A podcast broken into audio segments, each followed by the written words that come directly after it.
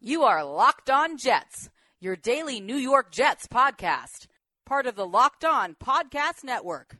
Your team every day. This is the Locked On Jets podcast. It is Wednesday, January 23rd, 2019, and I'm your host, John B. from know, over the last few weeks, I've gotten a few emails that I've really enjoyed reading where people tell me that they enjoy hearing my perspective, but they disagree with me on something like the Adam Gase higher, where I'm not that high on it, and other people like it a little bit better. And I really enjoy getting those emails because I want this show to be like the opposite of First Take. I really hate a lot of the things in the sports media landscape where it's like you, you say something anybody disagrees with, you're automatically an idiot, and there's no other. Like, I want this to be an open discussion where you listen to my opinion, and, you know, even if you don't agree with me, I hope you at least consider what I have to say, and I hope this show makes you think a little bit. So thank you to everybody who sent me those messages um, over the last few weeks. And you know, today I'm going to offer some thoughts on the Jets coaching staff. Uh, there have been a few hires made, a few of the team has officially announced, and a few that have been reported to be on the horizon. And just keeping in that tone where you know you talk about the sports media landscape, I don't want this to seem like the greatest thing in the world. I don't want it to seem like the worst thing in the world. You know, there are shades of gray and everything. And when a team makes a number of different moves, some are going to be good, some are going to be bad, and a lot of these moves will have good elements and bad elements, like the hiring of Adam Gase. I mean, there are things I really don't like about it, and I'm not going to look. I mean, I told you before the hire, before the Jets hired Adam Gase, that he was not a guy I thought would be a solid hire. So how big of a jerk would I look like now if I came back and told started just telling you how great Adam Gase is and how I think everything is just going to be perfect? I, I, can't I can't do that. But there are good elements to this hire. I like his I like the way he designs his offense. I think that there are certain things that certain ways he'll be a good fit with Sam Darnold. So it's not all bad. It's not all bad and people certainly can grow. You know, I think he may be able to learn from his experience in Miami some of the things he did not do so well. But I do have a number of reservations about this hire, and one of them has kind of emerged since the Jets made the hiring official, and it certainly does seem to me like the front office and the maybe the ownership wanted a big say in the coaching staff, the guy, the coaching staff of their eventual head coach, because you look at who the finalists were, and there were varying dis- degrees of experience. There was one guy in college, there was one guy who won a Super Bowl, and it seems like they two sides in both instances, both the Jets and the coaching candidate, kind of mutually decided that it was not a good fit. And a number of reports have suggested that a lot of it had to do with the Jets wanting a say, the front office wanting a say over the coaches these guys hired. And that does leave me with some reservations. And now there are degrees of concern. I'm not go, standing at the top of the roof of my house screaming the Jets are ruined because the coach because the front office wanted say over the coaching staff. You can Google guy who, uh, you know, you can, you can Google it. Guy who stood on roof of house and screamed about the Jets demanding certain assistant coach hires, police reports. The, the, you're not going to find my name on there if you Google that. That's not going to be maybe somebody else's, but I have a degree of concern over that, uh, over that for a couple of reasons. And I think a lot of these hires look solid on paper, and we'll get to some of the positives. But one of the things that worries me is that you know you're not just compiling names; you're building a team. the coaching staff is a team, and you want the pieces to work together. And you've seen it, you see it all the time in sports. How sometimes, and we're you know sometimes it's in players, sometimes it's coaching staffs. You put the big names together; they don't always function great as a team. The sum sometimes is the sum of the parts is sometimes greater than the whole. The, the whole is sometimes less than the sum of the parts. And that is a little bit of a concern I have because it seems, again, it seems like some of these were arranged marriages.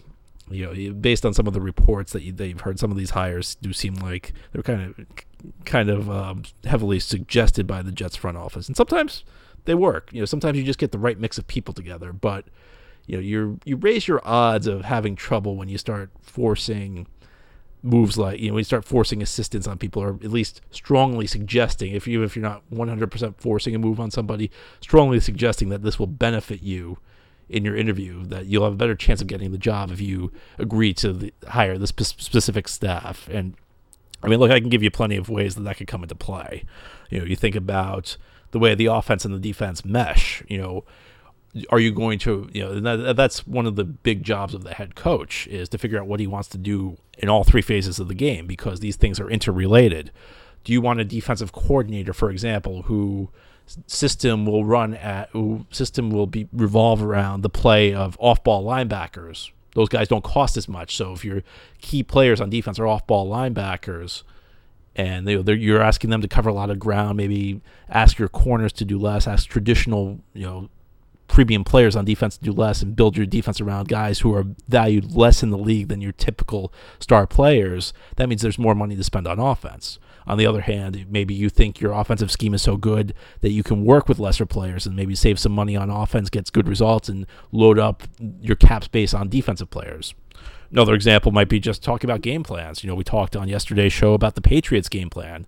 You know, it's not always about what maximizes one what the performance of one unit because on Sunday the Patriots did not put together an offensive game plan that maximized their success on offense. They did not they did not put, put together a game plan that was going to result in them scoring the most points. What they did was they put together a game plan that gave them the best chance to win the game, which meant, you know, even if it meant stifling their own offense for a little bit, keeping the ball away from the Kansas City offense and playing ball control early on to give themselves a chance to keep the game close into the fourth quarter. And then you know they're just the examples of you want people to work well together. You know, you don't want personality clashes, and you know those you know, any work environment I think benefits when people are getting along. You know, when when people see eye to eye on things, when everybody's working toward the same goals, where everybody you know meshes. So I think you know there's a little bit of a risk involved when you uh, start being heavy-handed in those areas. And We've seen it in baseball where front and other sports too, basketball, where front offices are taking more and more of a role in running the teams, and the head coach or the manager is being de-emphasized. I'm not entirely sure that works as well in football. Uh, but we'll see anyway. That's a reservation I have before we start talking about some of the coaching hires the Jets have made, and we'll talk about those here on the Locked On Jets podcast coming up.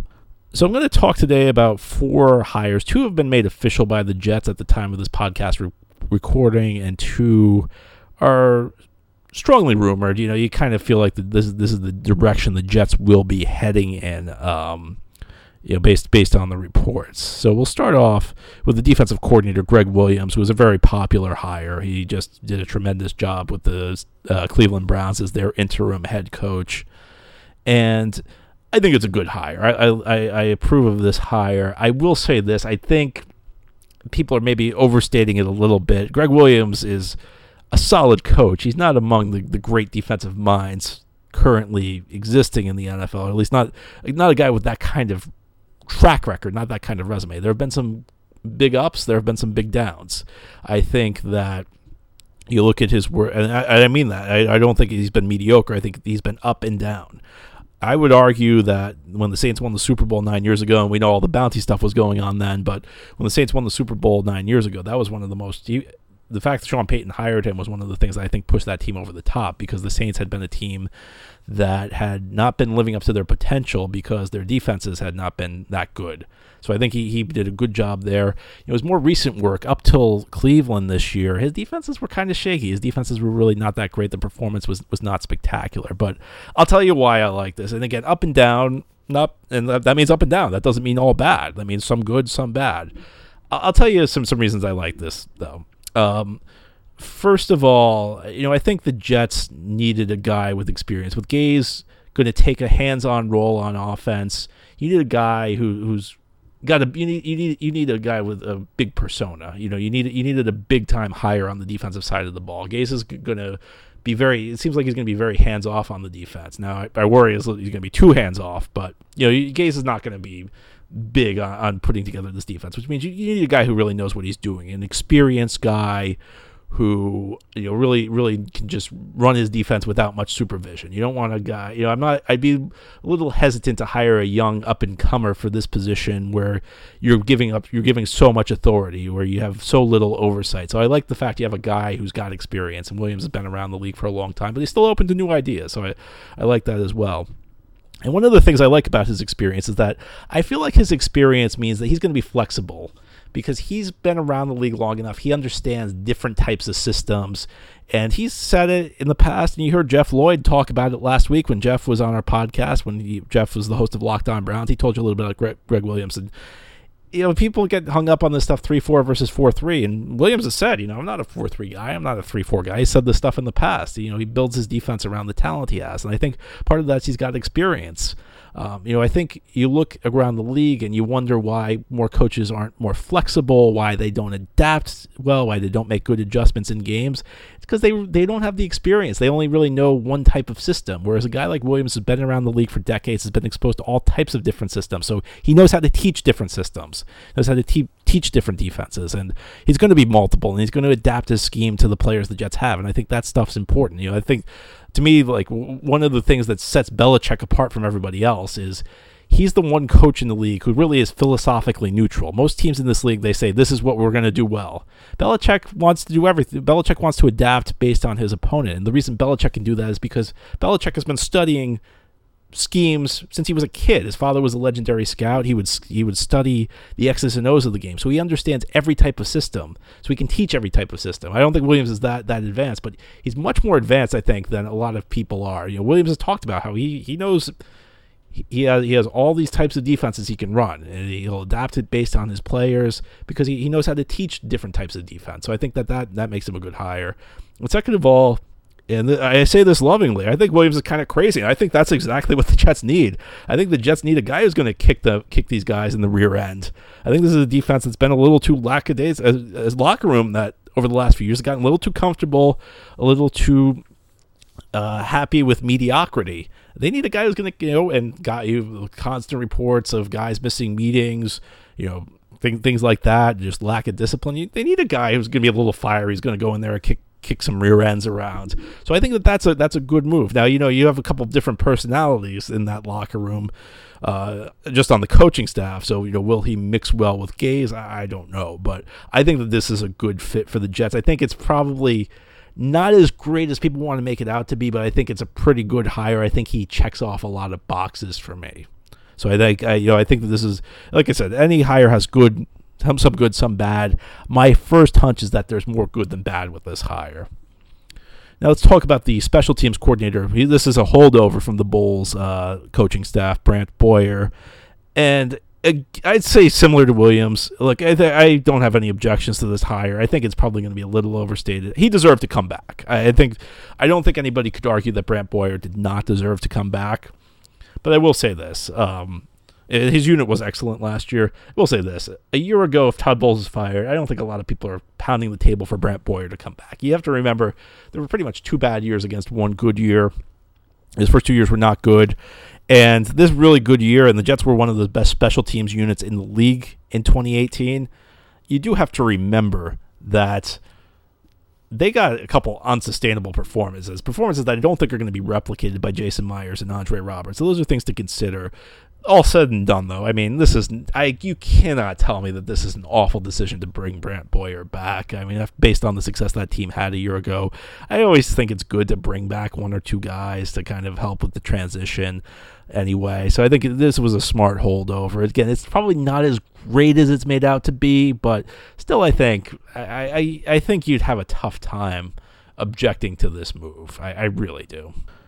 Now let's talk about a couple coaches who are rumored to be coming to the Jets, and we'll talk the offensive line coach. It's the first announced or the first rumored position coach hire, and it's Frank Pollack, who comes to the Jets after spending one year with the the Bengals. Before that, he spent a number of years with the Cowboys. Prior to that, he was with the Texans, the Raiders.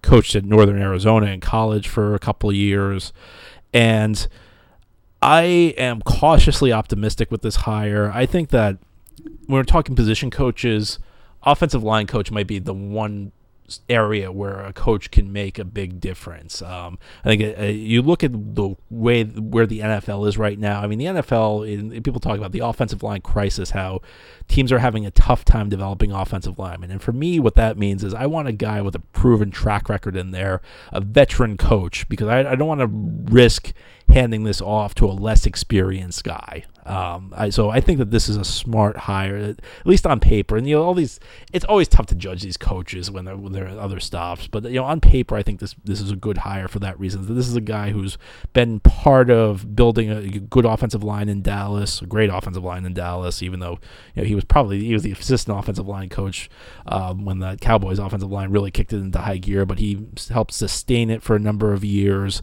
Um, you know, based on what I've read from Bengals fans, it sounds like Bengals fans are upset to lose the guy guy. And look, you always look at what the, the, last fan base said. Uh, is the last fan base upset that this guy left, or are they happy this guy left? In this case, it seems like the Bengals fans are upset to lose this guy, even though he was only there a year. So you know, I think all around, this makes sense. You know, you get a guy with experience at a, at a position where you know the league is having a tough time developing people. You need you want a guy who knows what he's doing. You don't want some amateur in there. You don't want this to be amateur hour. So that that's a hire that makes sense to me. Now that said, look, we all know how bad the Jets have done on the off. The Jets have made some very bad decisions on the offensive line. Um, in, under this uh, front office, so the Jets need to get better players in here. They need to invest in this, and they, I mean, they've invested a lot of money in the offensive line. They just made poor decisions. They need to get better players in here. I'm not sure how much Pollack's going to change things if the Jets don't get better players in here, because you look at this offensive line look what they're bringing back. I mean, there are a lot of veteran players. So, but if they can invest, if they can find some young players with talent, I think this is the type of guy who can mold them. It's a matter, but uh, uh the first step is they got to get better players. They got to make better decisions on the offensive line. The personnel along the offensive line has just been not been good enough. Um, so that's got to improve. If they do find good players, though, I think they they've put themselves in a position to take advantage of that with this offensive line coaching hire. And finally, the uh, the other rumor is, I, I, think his name is Dowell Loggains. It's tough to pronounce, tough to tell how you pronounce that. I'm familiar with him because I've heard of him. I just haven't heard many people pronounce his name in the past. I've read read plenty about him. I've watched his offenses. Um, and you know, the Dolphins finally, I guess, released him to speak to other teams because now they know he's not. I don't know why they didn't release him to speak to other teams earlier, but um, and to me, the other three hires I, I, like. I think the other three guys all make sense. I think Williams is solid. I think Boyer's solid. Pollack solid. This is the one I have an issue with. And you know, I was listening last week to Brian Bassett's podcast. Brian, of course, was the former uh, guy who was in charge of the Jets blog, and he now has a, a podcast.